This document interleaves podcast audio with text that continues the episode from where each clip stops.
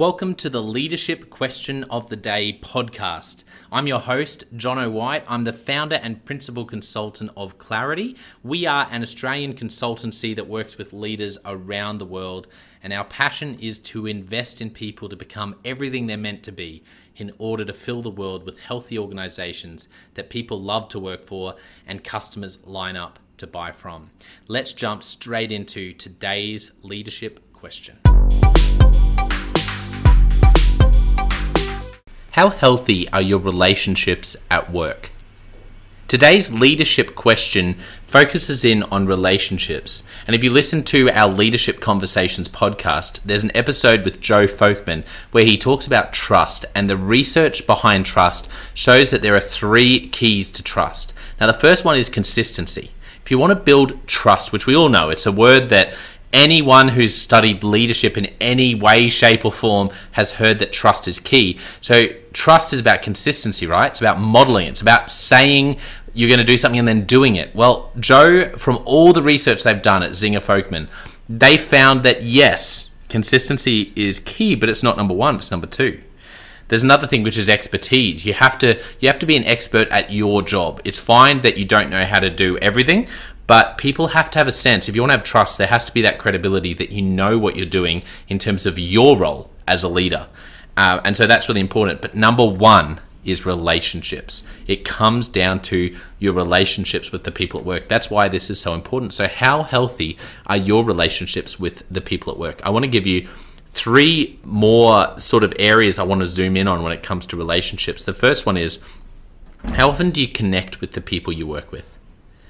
Connection is so underrated. We often think so strategically as leaders, don't we? We think, okay, how can I uh, invest in the vision and the values and, and make these strategic hires? And when it comes down to relationships, I just want to encourage you take the strategy hat off for a second and just connect with some human beings. Connecting with people. How often do you connect? And for those who are very task orientated, it can be helpful for you to create a to do list that has connection activities on there to build relationship with the people at work. In a COVID and post COVID world, that often means working remotely. So it might be connecting over the phone, it might be connecting with a quick email, it might be connecting with a text message, and ultimately it's about connecting in person. And just being with someone for a few minutes is really powerful. And this leads us to the second question How well do you know your people? There's a lot of work that's been done around people feeling known. And the one that comes to mind for me is Patrick Lencioni's work in his book uh, around employee engagement, the truth about employee engagement. And one of the three things that he talks about that that disengages employees. If you want to have employees who hate coming to work, then one of the things to look for is anonymity. If people feel like they're anonymous in their job, that people don't truly know who they are, then that's going to reduce engagement. And so if you want to increase your and invest in your relationships at work with the people at work, get to know them. Uh, let's let's play a little game quickly, you and me, okay? I want you to think the people that you're leading, the people at work. I want you to think of one of them who's not you know, not someone that's on your team who's your best mate. someone who's on your team who you, you, you haven't really known outside of work. Okay, have you got someone in mind? I want I want you to answer this question. Uh, where were they born? Okay, if you're thinking of them, where were they born? And let me ask you this how many siblings do they have? and let's throw one more in there. Uh, what was their first job? Okay, they might be 20 or they might be 60. Do you know what their first job was when they left school? I, I love this exercise because a lot of us go, yeah, I know the I know the people I work with but just asking those few questions and i ask those questions because they're literally part of a set of questions called the personal histories uh, which is an exercise from patrick lencioni. Actually if you google a simple exercise to do with your team clarity it should come up. It's a little exercise and you just ask these questions and you go around. And it's so powerful because it it, you're just creating a case for vulnerability, and you're just uh, you're just giving people a very easy step to be vulnerable with one another and it's amazing what you learn. You learn.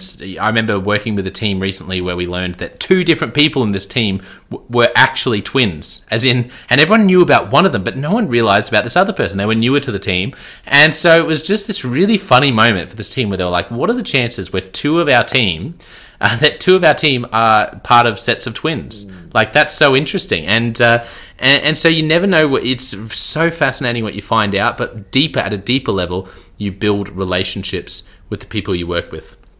Now, the third thing I want to say is, how well do you know the families of the people you work with?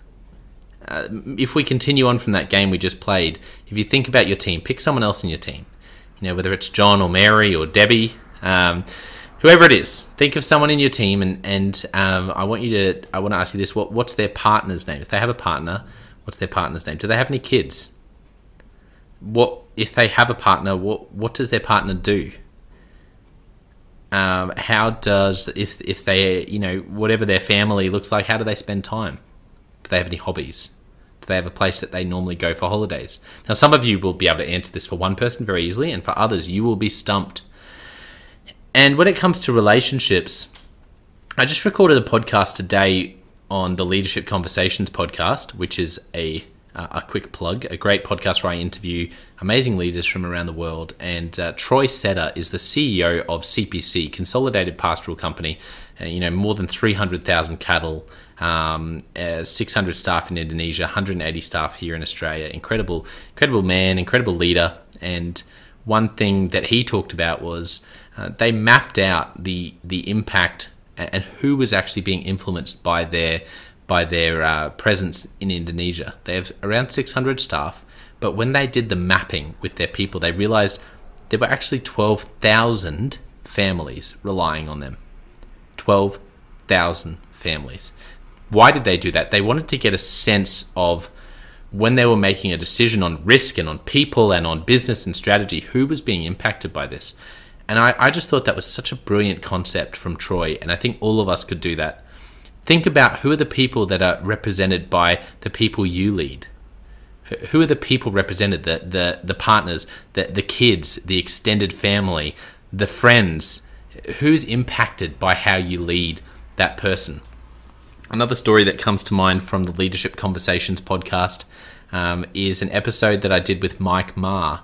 And Mike leads TPT Group in New Zealand as of right now. I think they have 12 different companies.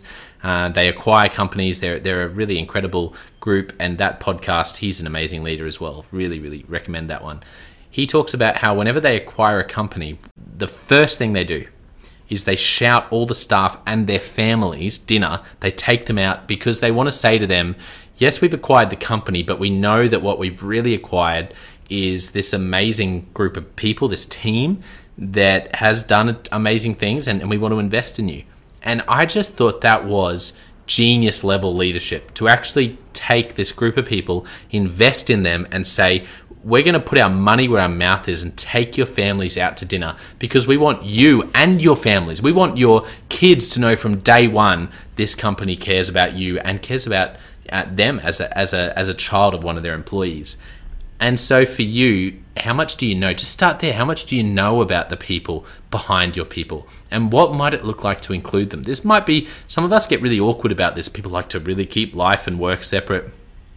But honestly, at the end of the day, if you want to lead an organization that truly invests in people and cares about people, then start learning and caring about the people behind the people you're leading and do anything you can to you know if you have an employee who absolutely smashes uh, a record why don't you think about taking them out with their family with your family for dinner?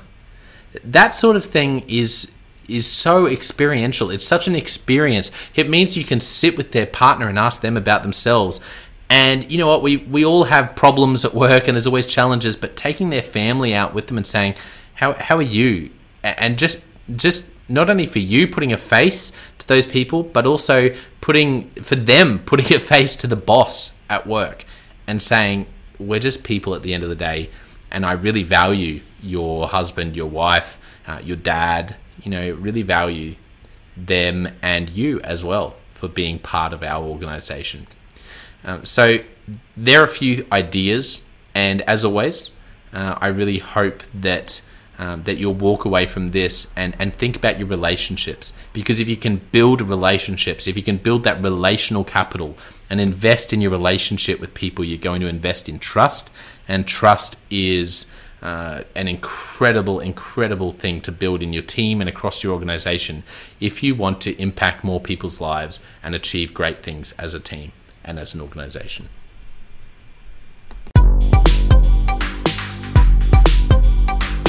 Hope today's leadership question has helped you in your leadership and put a stone in your shoe. That's what I that's what I love to say is that my role, I believe, working with leaders is about putting a stone in your shoe. So something you were really comfortable with, now you're walking a little bit uncomfortably, going, hmm, is there a better way to do this? How do I handle this? And uh, that's because no growth is comfortable. So uh, I hope that's okay. I appreciate you taking the time. I don't take it lightly.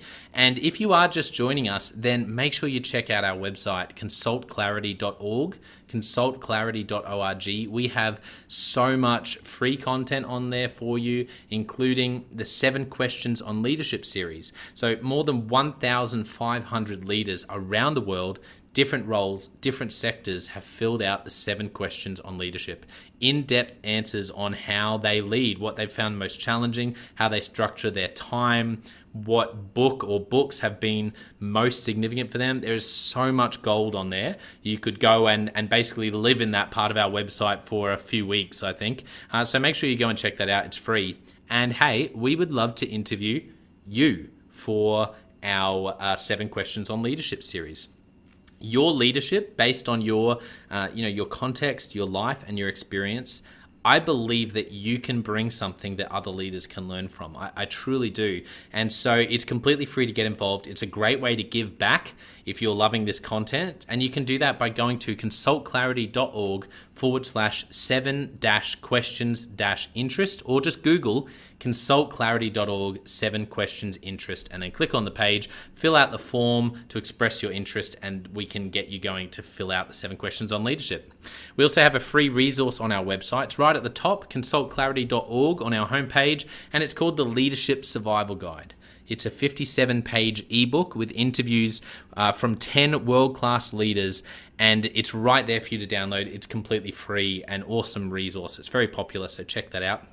We also have a daily email, and I know that our more than 15,000 leaders who subscribe get a lot of value from that. We highlight the best content from our blogs, from our podcasts, uh, from our books and books we're reading, it also gives you exclusive and limited access and early access to our masterclasses and workshops. So uh, I really try to make it something as helpful and as valuable as possible. That's my commitment. And so go to consultclarity.org forward slash subscribe if you're interested in all things leadership and you can become part of that community.